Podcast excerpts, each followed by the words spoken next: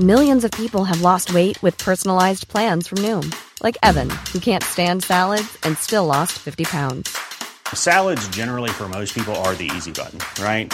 For me, that wasn't an option. I never really was a salad guy. That's just not who I am. But Noom worked for me. Get your personalized plan today at Noom.com. Real Noom user compensated to provide their story. In four weeks, the typical Noom user can expect to lose one to two pounds per week. Individual results may vary. Get ready, Dunkin's dedicating this National Coffee Day to those who drink Dunkin' coffee, particularly to those whose only love greater than coffee is free Dunkin' coffee.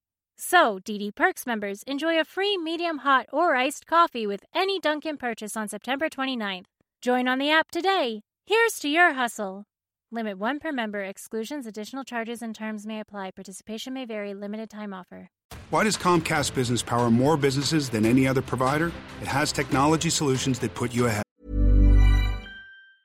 If you thought the only way to get a more defined jawline with natural looking results was through surgery, think again. Juvederm Volux XC is a non surgical injectable gel filler that improves moderate to severe loss of jawline definition and can help you achieve natural looking results with little downtime. Even better, this improved definition lasts up to one year with optimal treatment. No maintenance required. Improve jawline definition for a smooth, sculpted look with Juvederm Volux XC. For important safety information and to find a licensed specialist, visit juvederm.com. That's J U V E D E R M.com. Not for people with severe allergic reactions, allergies to lidocaine, or the proteins used in Juvederm. Common side effects include injection site redness, swelling, pain, tenderness, firmness, lumps, bumps, bruising, discoloration, or itching. There's a risk of unintentional injection into a blood vessel, which can cause vision abnormalities, blindness, stroke, temporary scabs, or scarring. Talk to a licensed specialist to find out if it's right for you.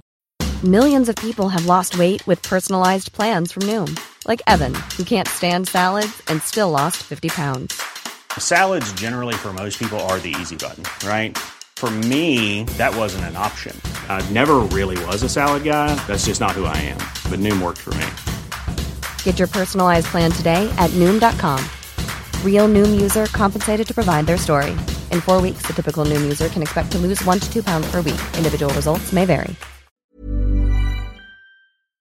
Like the fastest, reliable network and serious savings. Whether your small business is starting or growing, you need Comcast Business. Comcast Business, powering possibilities. Ask about Comcast Business Internet and Security Edge. Or find out how to get a $500 prepaid card with a qualifying gig bundle. Call or go online today to learn more. Offer ends 10 23 22. Restrictions apply. Call for details. Kung bago ka lang sa aming channel at mahilig ka sa mga kakaibang kwentong katatakutan, pindutin ang subscribe button at ang bell icon para lagi kang updated. Kung hindi, mumultuhin kayo.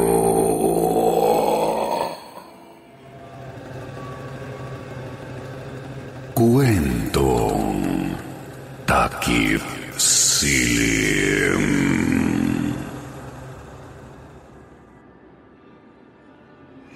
Magandang araw mga kakwentong takip silim. Ang kwento po natin ngayon ay galing kay Melchor at ang tunay na karanasan niya tungkol sa mga aswang. Kung mayroon kayong comments o karanasan tungkol sa mga aswang, ay bahagi nyo rin sa amin sa comments section. Suportahan po ninyo ang kwentong takip silim sa pamamagitan ng pag-subscribe, like, and share.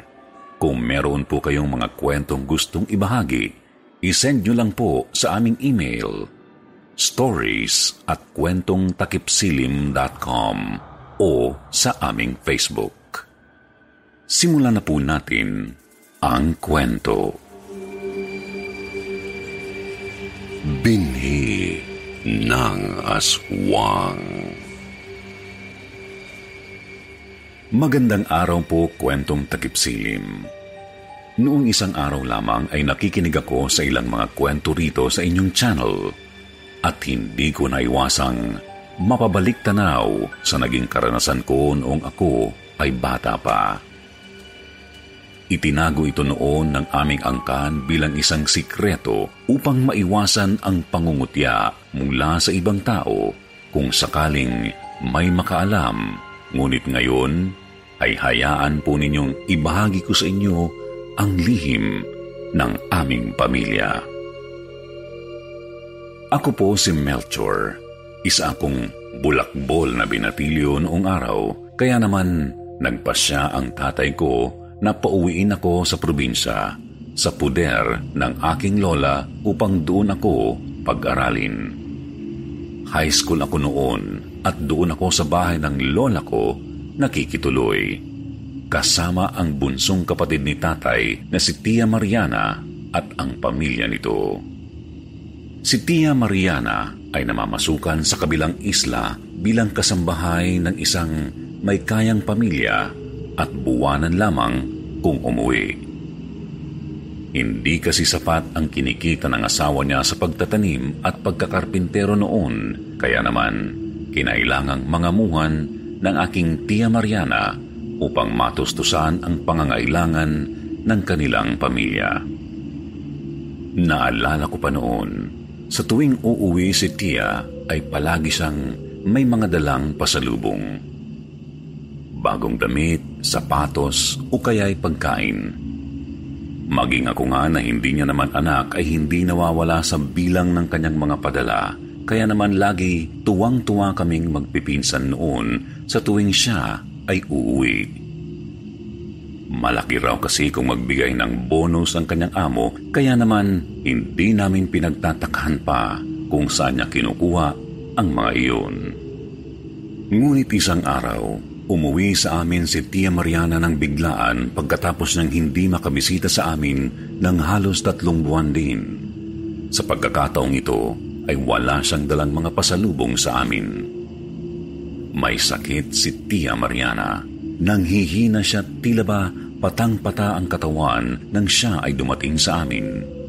Ni hindi siya makapagsalita Madalas kasing wala sa sarili noon si Tia Mariana, kaya naman talagang wala kaming ideya kung ano ang nangyari sa kanya sa kabilang isla. Alas 5 pa lang ng umaga nang magising ako noon sa ilang sunod-sunod na ingay ng pagduwak na nagmumula sa may kusina. Balak ko pa sanang ituloy ang tulog ko noon kung hindi nga lang talagang dinig na dinig ang ingay sa silid kong katabi lang ng kusina.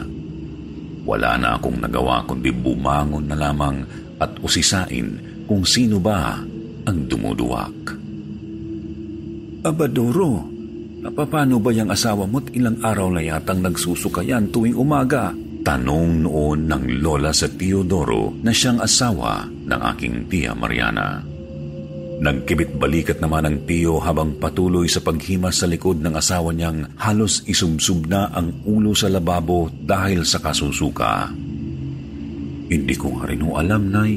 Hindi naman ho sasabi tong anak niyo. Hanggang ngayon eh ayaw magsalita.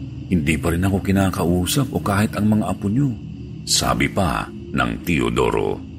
Sasagot pa sana noon ang lola nang biglang balingan ni Tia Mariana ng masamang tingin ang kanyang asawa. Kitang-kita ko kung papaanong nanlisik ang mga mata ng tiya habang nakatingin kay Teodoro sabay tabig dito at agad na dumiretso na sa lamesa. Ngunit laking gulat naming lahat nang bigla na lamang ay tila naging agresibo ang kilos ni Tia Mariana ng mga sandaling iyon. Naghalongkat siya sa mga pagkaing nakatakip sa ibabaw ng mesa na parabang may hinahanap. Ngunit nang hindi niya iyon makita roon, ay lumabas siya ng bahay at dumiretso sa manukan ni Lola. Agad namin siyang sinundan dahil sa sobrang pagtataka sa kanyang asal at nanlaki na lang ang mga mata namin nang bigla niyang dakmain ang isa sa mga alagang manok ni Lola at kinain iyon ng buhay. Sinipsip ni Tia Mariana ang dugo mula mismo sa lieg ng manok hanggang sa tuluyan ng masain yun. Pagkatapos ay tumingin siya sa amin. Nanlalaki ang kanyang mga mata. Bigla siyang ngumisi na parabang ipinahihiwatig niyang nasisiyahan siya sa kanyang kinain. Halos mahimatay noon si Lola sa sobrang pagkabigla habang si Teodoro naman ay tila na estatwa sa nakitang asal ng kanyang asawa. Ako naman ngayon ang naduduwak. Dahil sa pangyayaring iyon, ay nagpasya ng dalhin ni Teodoro si Tia Mariana sa klinika sa bayan kahit pa nga iyon sa amin at talagang pagkakagastusan. Nangutang pa noon ang tiyo sa kapitan ng aming barangay para lang malaman kung ano ang diferensya sa aming tiya. Umuwi ang mag-asawa ng araw ding iyon na bagsak ang balikat. Sa mga hitsura pa lamang nila ay mukha na silang pinagbagsakan ng langit at lupa. Kaya naman, lalong nag-alala ang lola. Ano resulta, Doro? May diferensya ba si Mariana? Aligagang tanong ni Lola sa Teodoro. Umiling naman ito bago mahinang sumagot. Buntis ho si Mariana, Nay. Isang buwan. Umiyok pa si Teodoro nang sabihin iyon bago bumuhalit ng iyak. Nagulat kami noon. Tatlong buwang hindi umuwi sa amin si Tia Mariana kaya imposibleng si Teodoro ang ama ng dinadala nito. Sino ang ama niyan, Mariana? Sino? Galit na galit na niyugyug noon ni Teodoro ang balikat ni Tia Mariana, ngunit imbis na sumagot ay bigla na namang nanlisik ang mga mata nito habang tumatawa. Hindi lang iyon, nagpakita rin ito ng kakaibang lakas sa pamamagitan ng pagsakal kay Teodoro gamit ang isang kamay at iniangat ito sa ere bago inihagis. Tapos ay pagapang siyang lumabas ng bahay at dumiretsong muli sa manukan ni Lola. Ako lamang ang naglakas loob na sumunod sa kanya dahil nag-iiyakan na noon ang mga pinsan ko. Kaya naman ako lang ang nakakita ng sumunod na mga pangyayari. Lola, ang tiya Mariana, dinaklot ang manok gamit ang paa niya. Humahangos na sumbong ko noon kina Lola, nanginginig ako sa takot. Nasaan siya? Nasaan? Tanong naman ng lola. Unti-unti kong iniangat ang kamay ko upang ituro ang punong mangga kung saan umakyat si Tia Mariana. Sa isa sa mga sanga ng puno ay nakita namin siyang nakasabit ng papaliktad habang nakangiting nilalantakan ang buhay na manok na kanyang hawak. Muling dinala ni Teodoro ang asawa niya sa klinika sa bayan. Ngunit ang sabi ng mga ito ay wala naman daw silang makitang diferensya sa tiya bukod sa pagdadalang tao nito. Hindi na namin alam ang gagawin noon. Maging ang tatay ko nga ay napilitan na ring umuwi nang malaman ang nangyayari sa tiya. Dali na natin sa albularyo yang si Mariana. Hindi na normal ang kinikilos niya anang tatay noon na agad namang sinang-ayunan ng lola at Teodoro. Ganoon nga ang kanilang ginawa. Nagpunta sila sa albularyo upang patingnan ang tiya.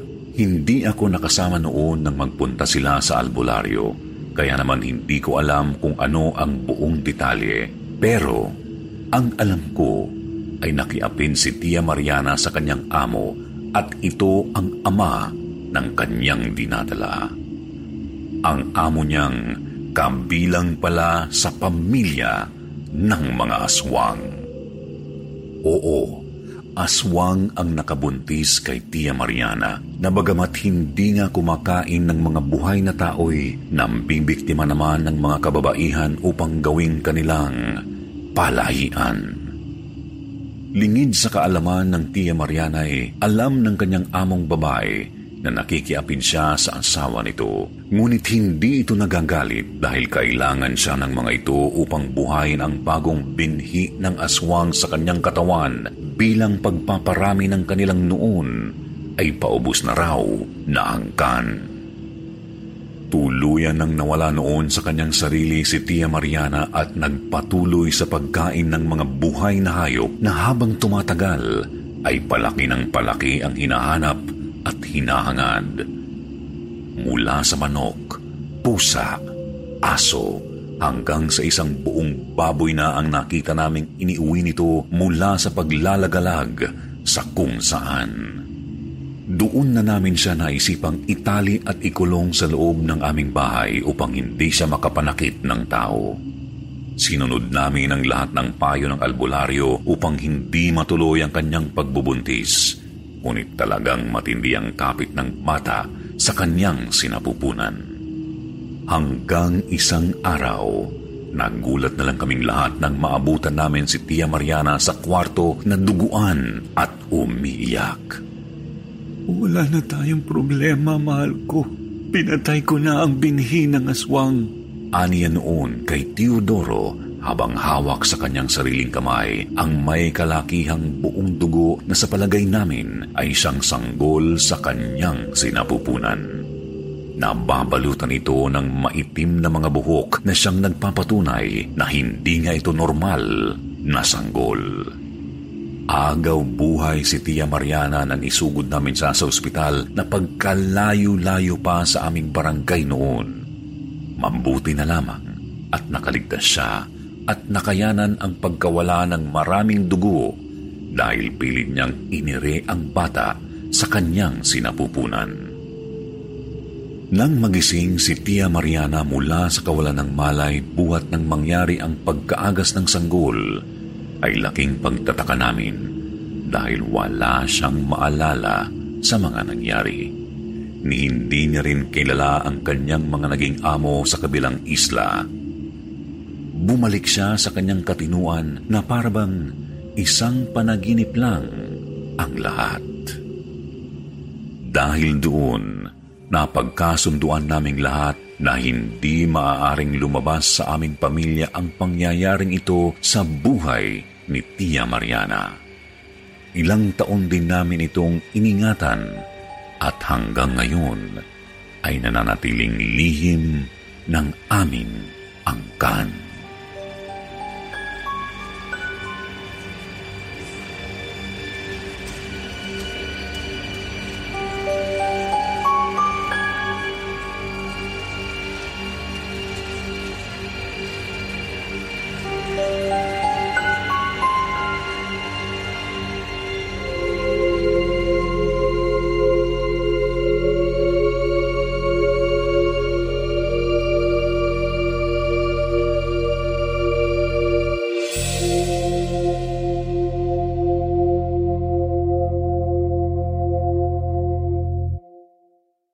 Why does Comcast Business power more businesses than any other provider? It has technology solutions that put you ahead, like the fastest reliable network and serious savings. Ask how to get a $500 prepaid card with a qualifying gig bundle. Offer ends 10 23 22. Restrictions apply. Call for details.